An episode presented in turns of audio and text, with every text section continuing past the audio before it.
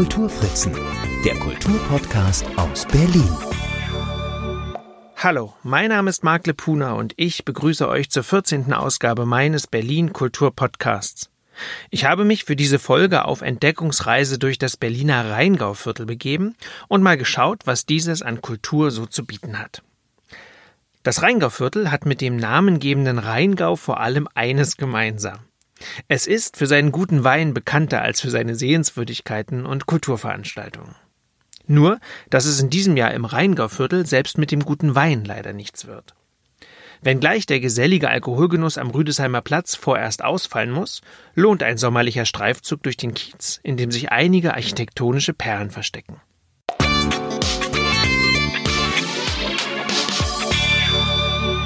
Mit den Kulturfritzen Kultur im Kiez entdecken.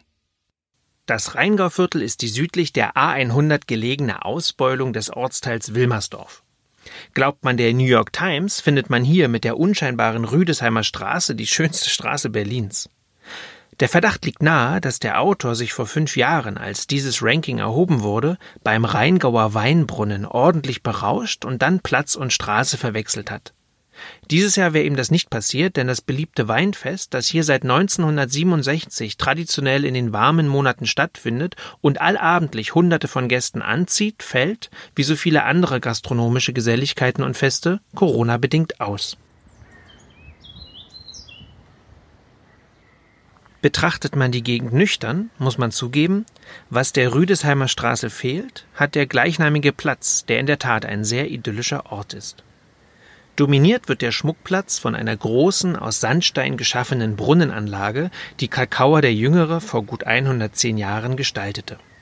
Sie zeigt Siegfried als athletischen Rossbändiger nackt und, wohl eher Vandalismus denn witterungsbedingt, seit Jahren seines Geschlechtsteils beraubt.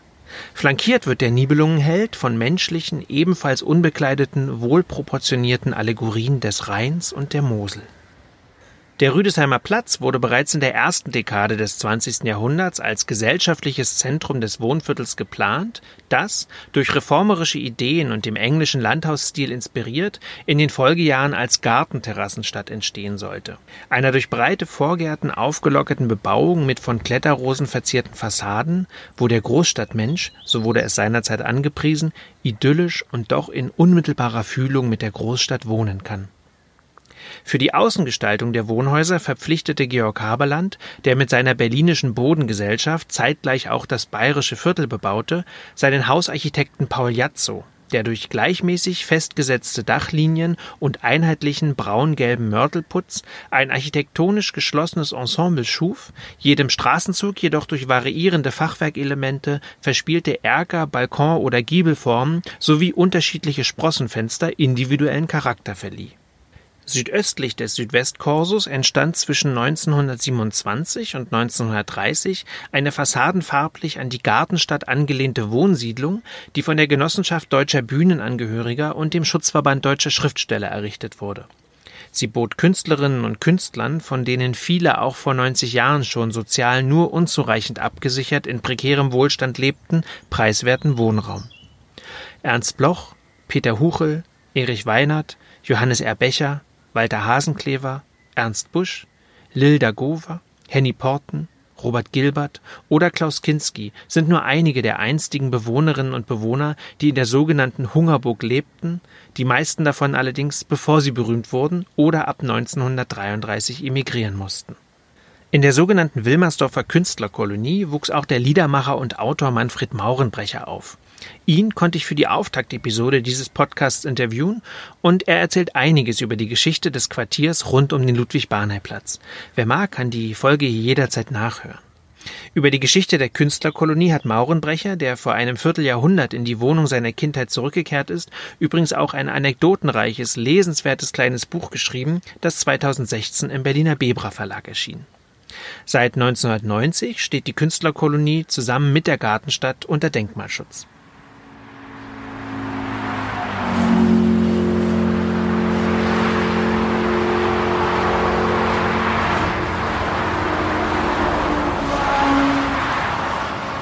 Ebenfalls unter Denkmalschutz steht, wenngleich erst seit drei Jahren, der architektonische Gegenpol zur pittoresken Wohngegend zwischen Rüdesheimer und Breitenbachplatz, die Autobahnüberbauung Schlangenbader Straße.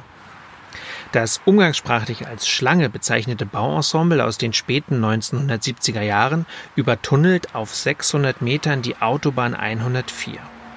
Ein umstrittenes soziales Wohnbauprojekt, über das Berlins regierender Bürgermeister Richard von Weizsäcker seinerzeit verlauten ließ? Wenn der Teufel dieser Stadt etwas Böses antun will, lässt er noch einmal so etwas wie die Schlange bauen.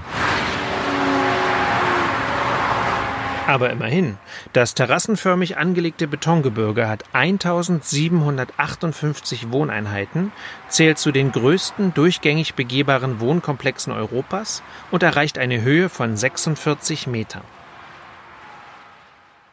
Ebenso hoch ist der Turm der 1936 eingeweihten evangelischen Lindenkirche, die nur zwei Parallelstraßen weiter zu finden ist und ihren Namen dem Lindengarten verdankt, neben dem sie errichtet wurde. Ihr Architekt ist Karl Brotführer, der nach dem Ersten Weltkrieg dem Bahnhof Friedrichstraße seinen expressionistischen Anstrich verlieh. Aufgrund ihres geradlinigen Baustils und der schlichten, zweckmäßigen Einrichtung ist die Lindenkirche architektonisch der neuen Sachlichkeit zuzuordnen.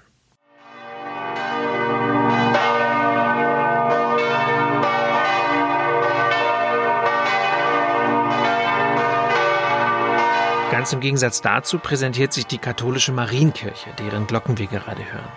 Sie steht am östlichen Rand des Viertels. Der neoromanische Klinkerbau ist mit seinem 60 Meter hohen Turm das höchste Gebäude des Rheingauviertels und mit seinem ovalen Mittelschiff und den zahlreichen vielgestaltigen Anbauten sicher auch eines der bemerkenswertesten.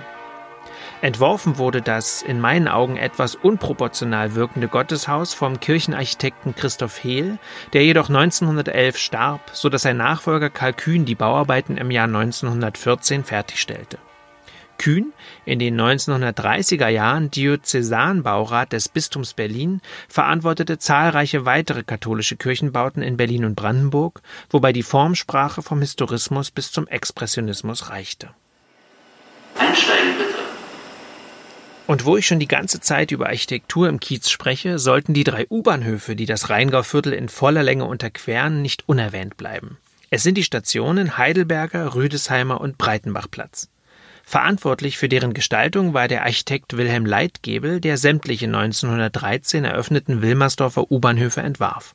Zu den drei eben genannten kommen also noch der Fährberliner und der Hohenzollernplatz, aber die liegen ihm nicht im Rheingauviertel. Leitgebel soll Beamter der bis 1920 noch eigenständigen Stadt Wilmersdorf gewesen sein.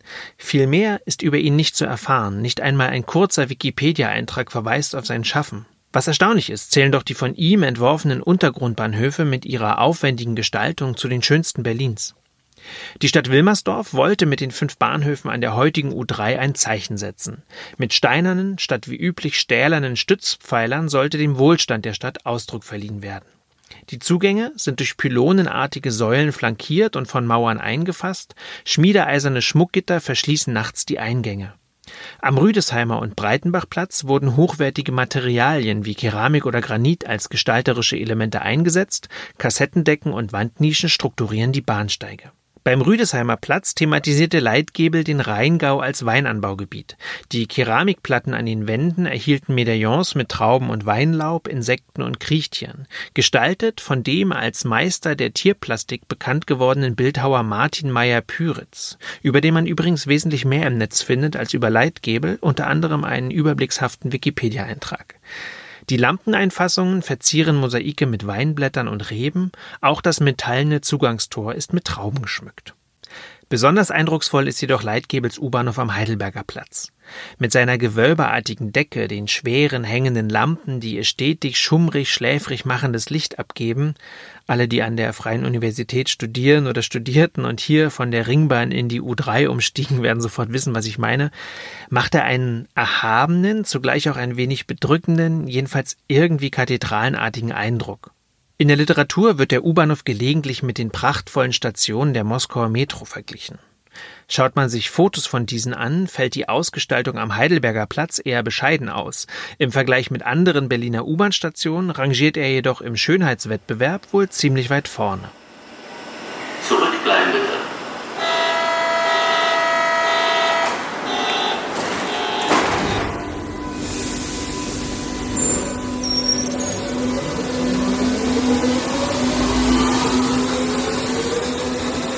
Habe ich bislang nur über die Architekturdenkmäler gesprochen. Wie steht es jedoch sonst um Kunst und Kultur im Kiez? Das Angebot im Rheingauviertel ist, so viel sei vorweggenommen, mehr als überschaubar. Zum einen gibt es das Kindertheater Jaro, das 1988 als mobiles Theater startete und mittlerweile im Wohnkomplex an der Schlangenbader Straße 30 zu Besuchen einlädt. Im Übrigen nicht nur zu Theateraufführungen, sondern auch zu Schauspiel-, Tanz- und Musikkursen. Ein umfangreiches Kursprogramm, ebenfalls vorrangig für Jugendliche und Kinder, bietet auch die Theaterschule Goldoni am nördlichen Ende der Laubacher Straße. Viele der angebotenen Kurse, die zu einem beachtlichen Teil von Film- und Fernsehbekannten Schauspielerinnen und Schauspielern gegeben werden, schließen mit öffentlichen Präsentationen ab. Ebenfalls in der Laubacher Straße findet man in einem rot verklinkerten Eckhaus zur Deidesheimer Straße seit kurzem das Schaudepot der privaten Hegenbart-Sammlung. Die Arbeiten des Malers, Grafikers und Illustrators Josef Hegenbarth, der 1884 geboren ist und 1962 starb, bilden den Sammlungsschwerpunkt. Sie umfasst darüber hinaus auch andere Werke der klassischen Moderne sowie zeitgenössische Kunst. Nach Voranmeldungen können originale Blätter der Sammlung besichtigt werden, regelmäßig sind Einzelwerke ausgestellt und Vorträge ergänzen das Programm. Wer Abendunterhaltung im Rheingauviertel sucht, muss in die benachbarten Kieze ausweichen, denn Clubs, Theater, Varietés oder Kinos sucht man hier vergeblich. Fündig wird man fußläufig in Friedenau und Steglitz, doch darüber wird zu gegebener Zeit berichtet werden.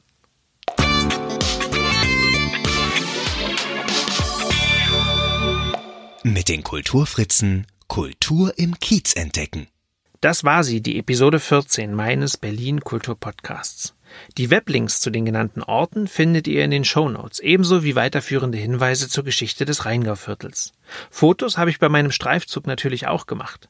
Eine Auswahl findet ihr auf meinem kleinen Berlin-Blog Mark Mark Berlin. Auch dieser Beitrag ist in den Shownotes verlinkt. Wenn euch diese Folge gefällt und oder der Podcast überhaupt, die bisherigen Folgen könnt ihr ja jederzeit nach- oder wiederhören, dann freue ich mich, wenn ihr mithelft, ihn weiter bekannt zu machen indem ihr ihn interessierten Menschen aus eurem Umfeld empfehlt oder indem ihr eine gute Bewertung hinterlasst, sofern es auf den Portalen, auf denen ihr Podcasts hört, möglich ist.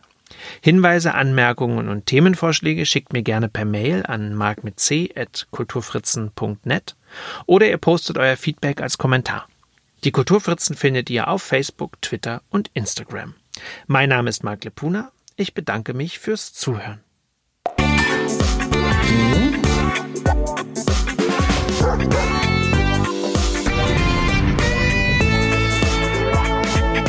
Die Kulturfritzen, der Kulturpodcast aus Berlin.